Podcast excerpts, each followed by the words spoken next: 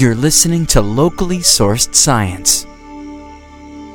Your connection to the scientific discoveries happening in the Finger Lakes community.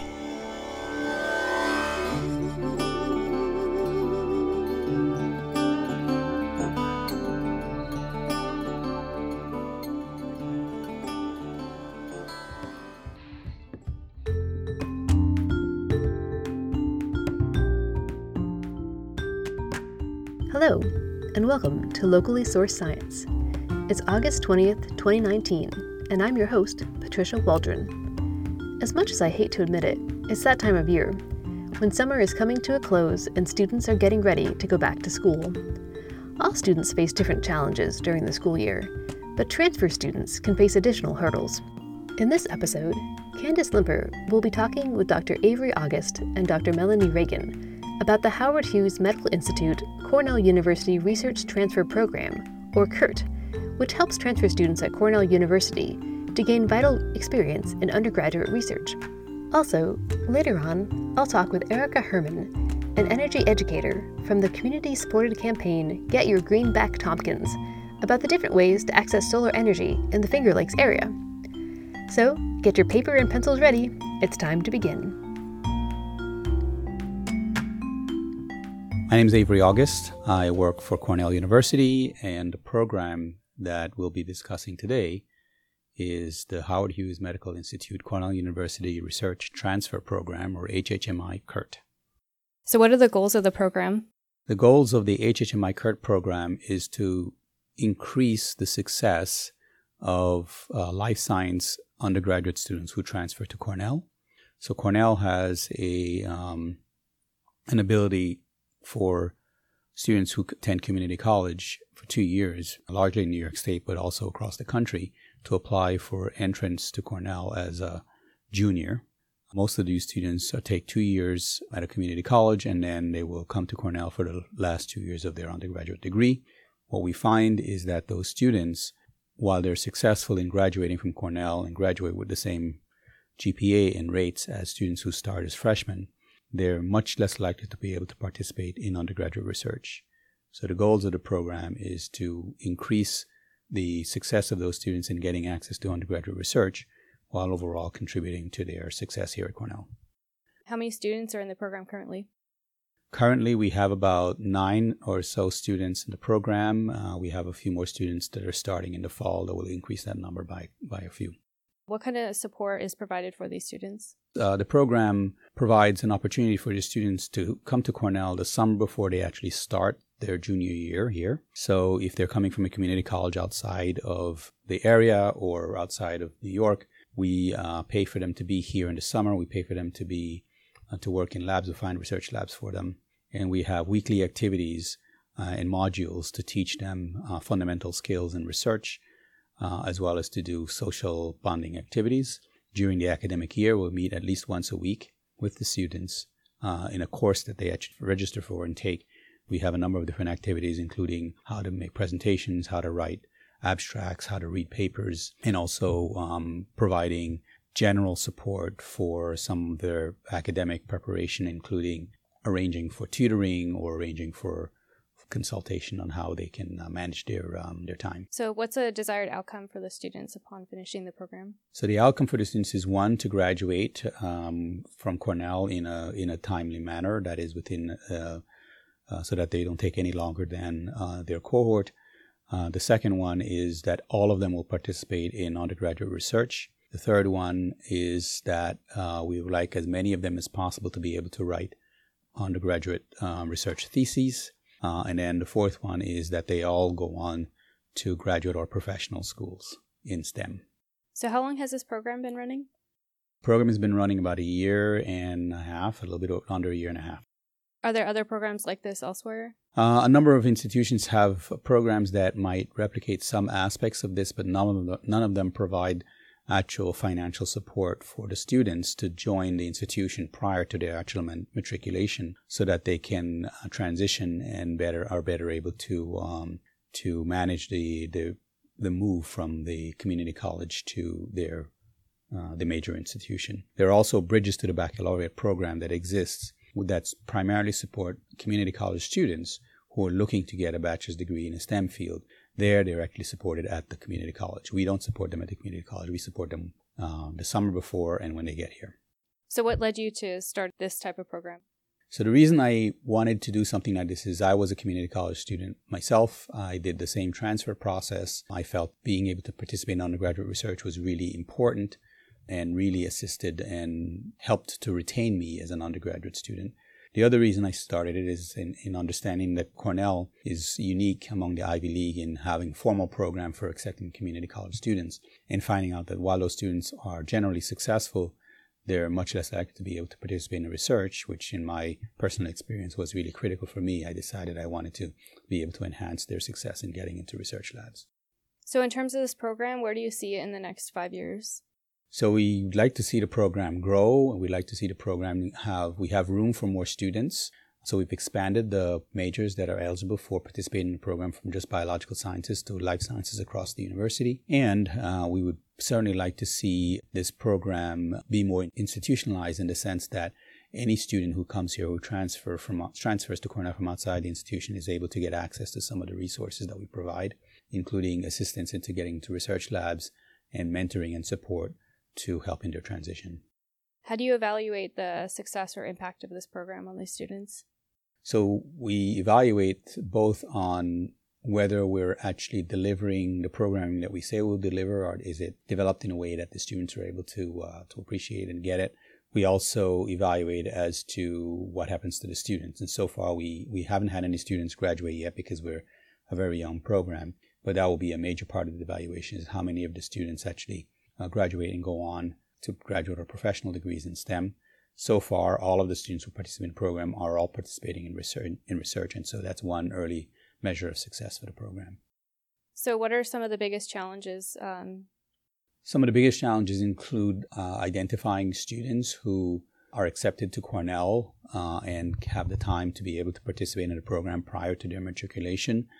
Another challenge is, is ensuring that the students are able to get into research labs in a timely manner, because they only have a short time here on campus compared to when students start as freshmen, where they have four years. Um, and then making sure that we don't provide too much programming that we, we then affect the students' academic uh, progress in terms of their courses.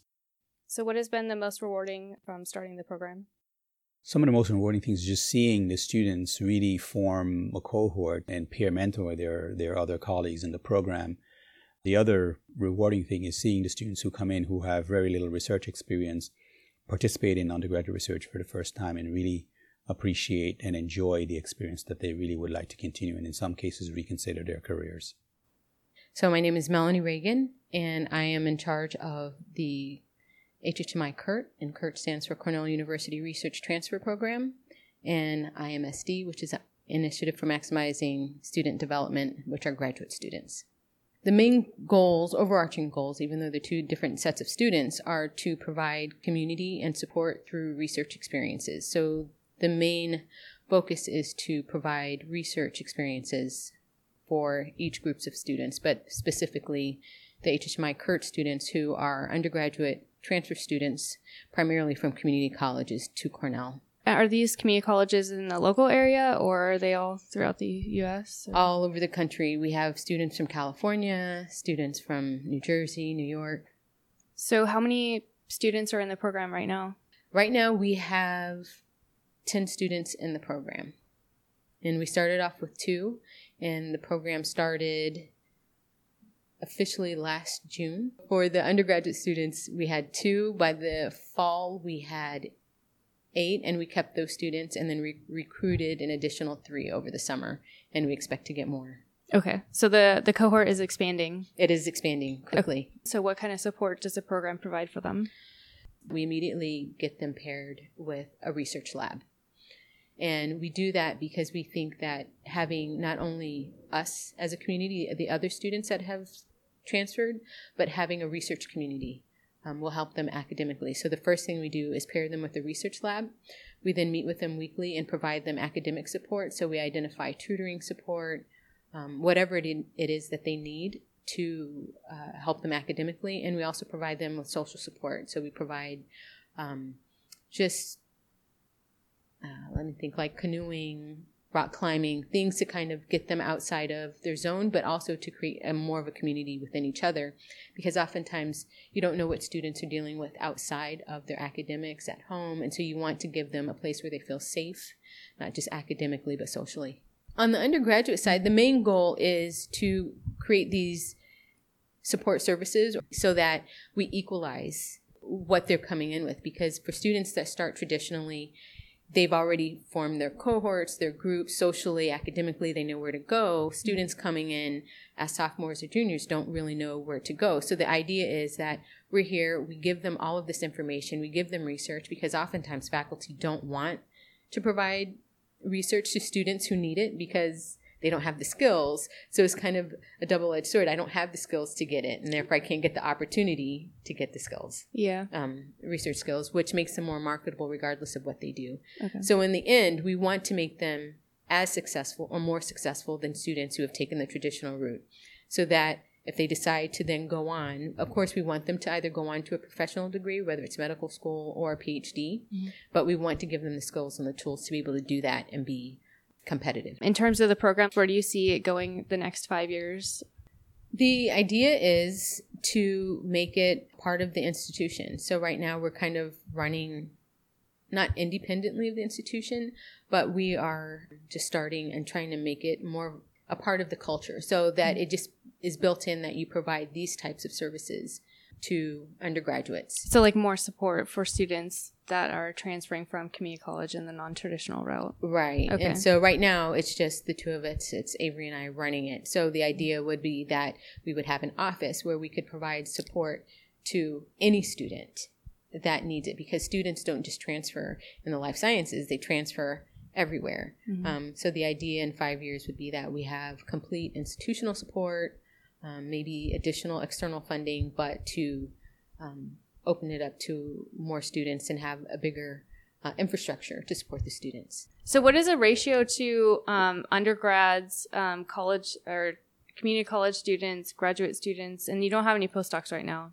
We don't have postdocs. Okay. We try to engage postdocs, because the thing that we want to do is, even though we have our core set of students, we want any student who's interested and committed to feel comfortable on either side to participate, because there's a lot of students that need um, help.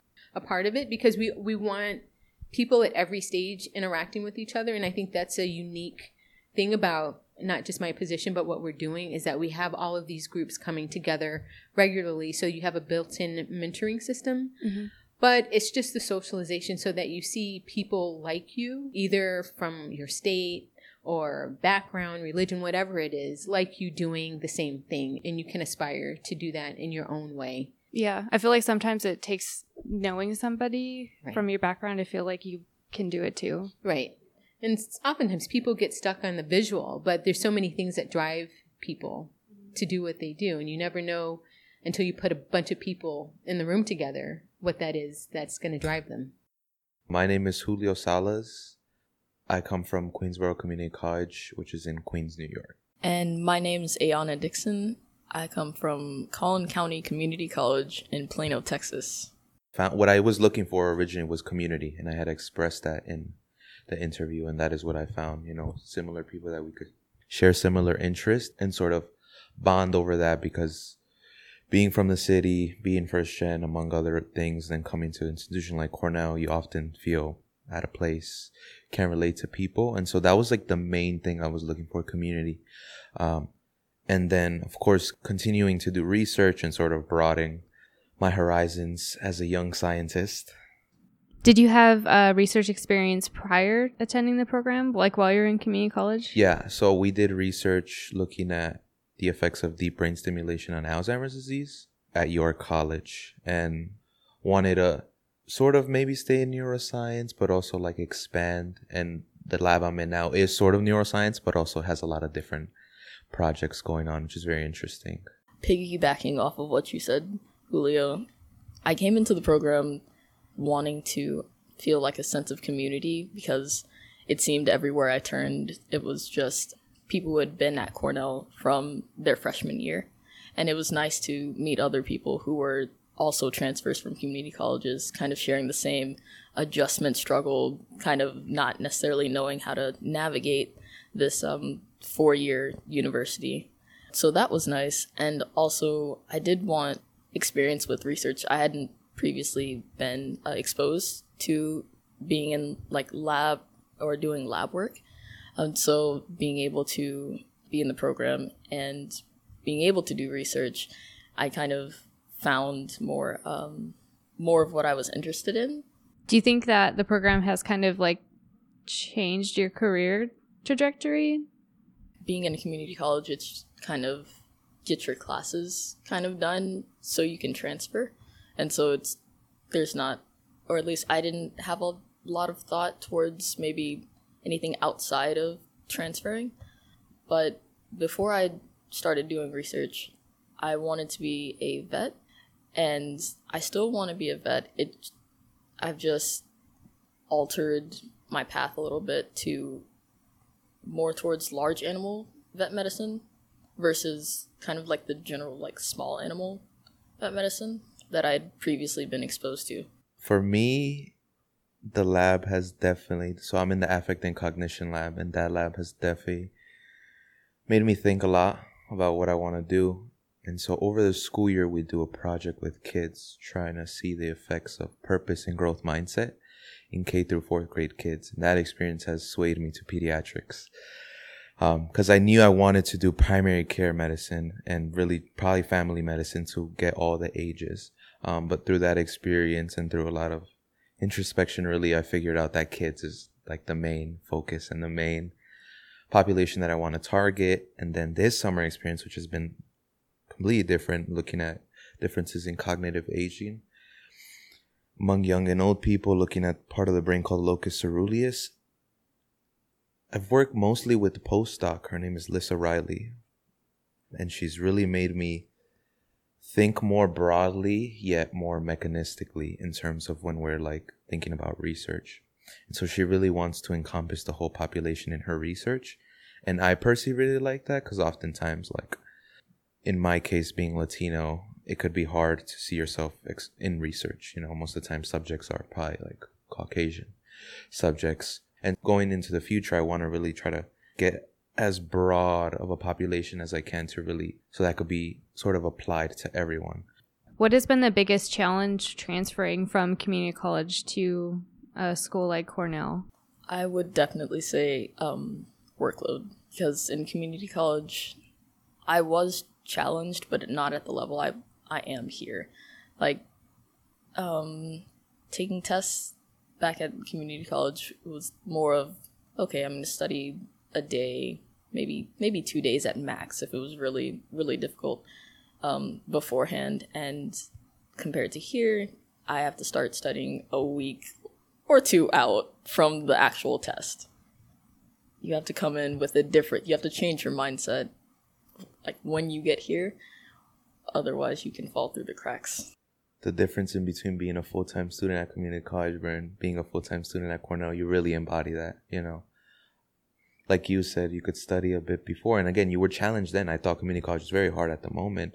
And in hindsight now, not to say it was easy either, but it's just the volume, the rigorousness, the speed. Oftentimes, maybe we're not prepared as much. Like, for example, I'm taking physics next semester, and it says you should take calculus. I haven't taken calculus. You know, a lot of students have. Um, and so things like that, you sort of almost have to take more steps to be up to everyone else. And that's the hard thing to do. For example, first semester all around was terrible for me. Um, second semester has been really good, and now I'm really excited for this third semester here. Um, and I think also for me, being from New York City, the culture, the life, the demographics, you know, I went from being the majority in my community to being the minority. And at first I, I dealt with it hard. Now I embrace it, and I'm going beyond just being here for myself. You know, it's my family, friends, everyone else. How has a program's workshop helped enlighten, like, your education? I would definitely say yes. Each workshop that we do has definitely added tools to my toolbox that I can whip out during the semester.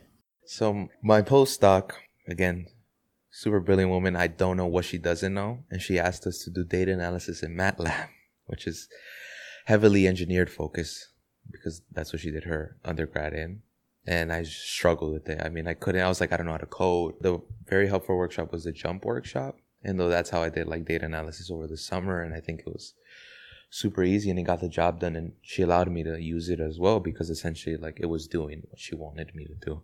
Um, so that helped a lot. And now I feel pretty good to sort of have that skill, even though like there's so many things I don't know about JUMP. To know about JUMP, to be able to use it as a tool when needed, it's actually like very nice. The R workshop was a wonderful um, introduction into coding, because I know like intro to like C S classes, it says intro, but it doesn't mean intro. So the R workshop was definitely a nice little kind of dip your toe in, see see what it's all about, and kind of get the basics of it. Do you feel like uh, a more closeness with the program than compared to the cohort that you're actually in? Definitely. Yeah. Yeah, definitely. Both with the other fellows and with like people that are essentially like part of Cornell. So like Melanie and Doctor August, which, you know, you need, while you need the friends and you need the social support, I think you also need those people being your champions that are administrators or advisors or, you know, program directors that go beyond just their job title.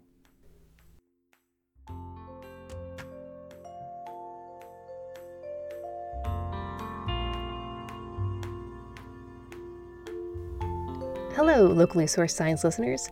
This is Patricia Waldron. Lately, I've been bombarded with offers to sign up for solar energy. And while I'm thrilled to have the opportunity to shrink my carbon footprint, the different options were starting to feel a little bit overwhelming. So I sat down with someone who could help me make the best choice for accessing solar energy. My name is Erica Herman. I work at Cornell Cooperative Extension of Tompkins County, and the program I work in is called Get Your Green Back Tompkins. So maybe I've just been paying more attention recently, but it seems like lately there's been an explosion of companies offering access to solar energy. Yes, um, and it can be been very popular. It can be really hard to sift through like all those different offer- offers and figure out what's right for you. Um, so first off, what are some things to consider when you're looking at um, what's the best way to get solar energy?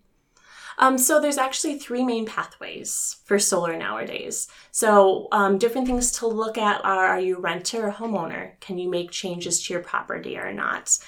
Uh, do you live in an area that's really shady in your home, in which solar, you know, having it on site might not be the best option? Um, are you committed to making that kind of, you know, financial purchase, even with incentives? Or maybe you're not sure if you're ready yet. You have the traditional on-site solar, which can be placed on your home. Um, usually a southern facing area is ideal because you can soak up all that sunlight and get the energy.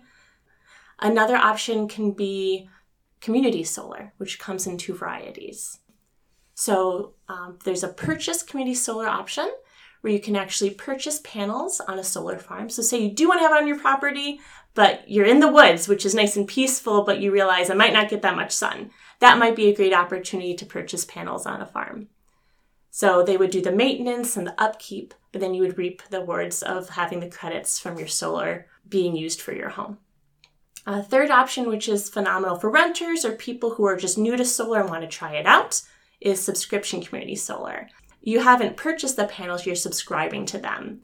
And there's usually, you know, a one year, it's kind of like an idea of like a cell phone where you have a general plan of maybe for about a year or so that you're signed up with it. There's no fees usually to sign up for any of these programs. And when you subscribe to the panels and are connected to the farm, any energy that your panels create um, get credited onto your NYSEG bill, which would be in our area.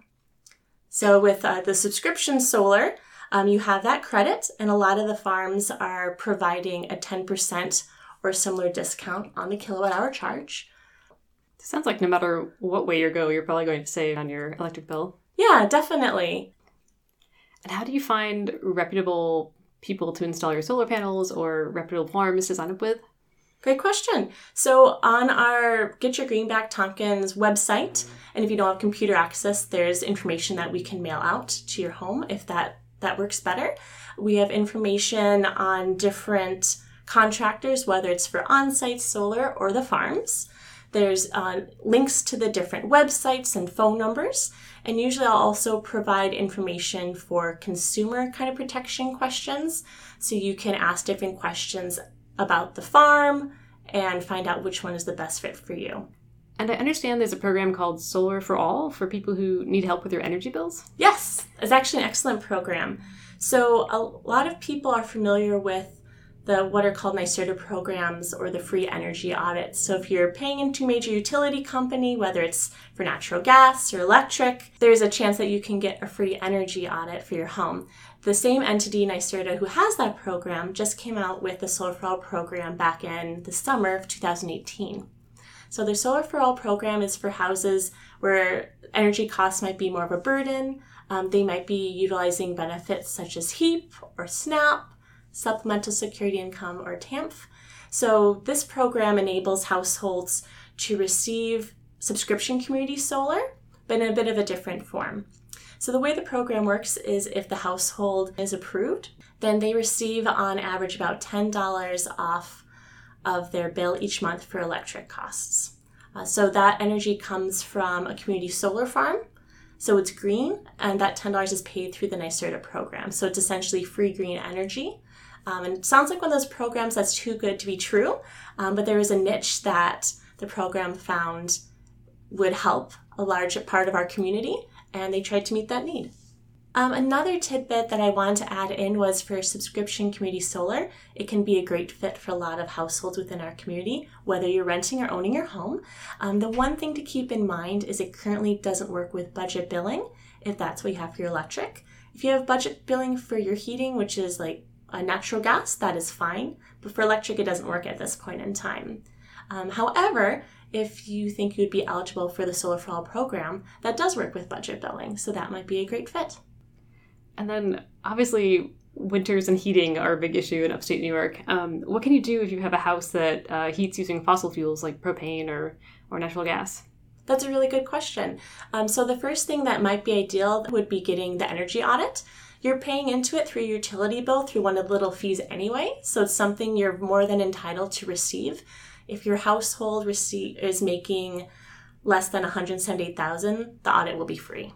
Um, so when they come and do the energy audits done by a local contractor, um, a lot of flexibility is in the program to help you so you can actually select your contractor ahead of time so you're comfortable with who's coming in your home. The audit takes about two to four hours and they'll look at things like, you know, what is your heating system? How is it doing? What are your heating costs? Are they high? Are they low?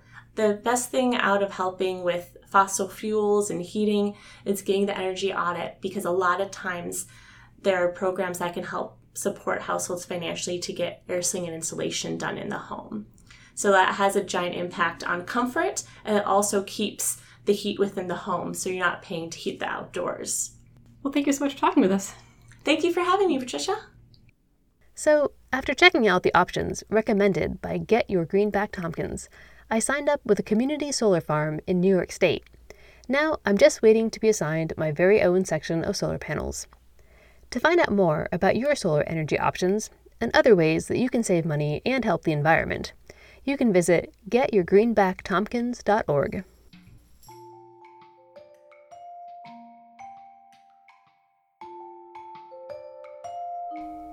Thanks for joining us this week for Locally Sourced Science.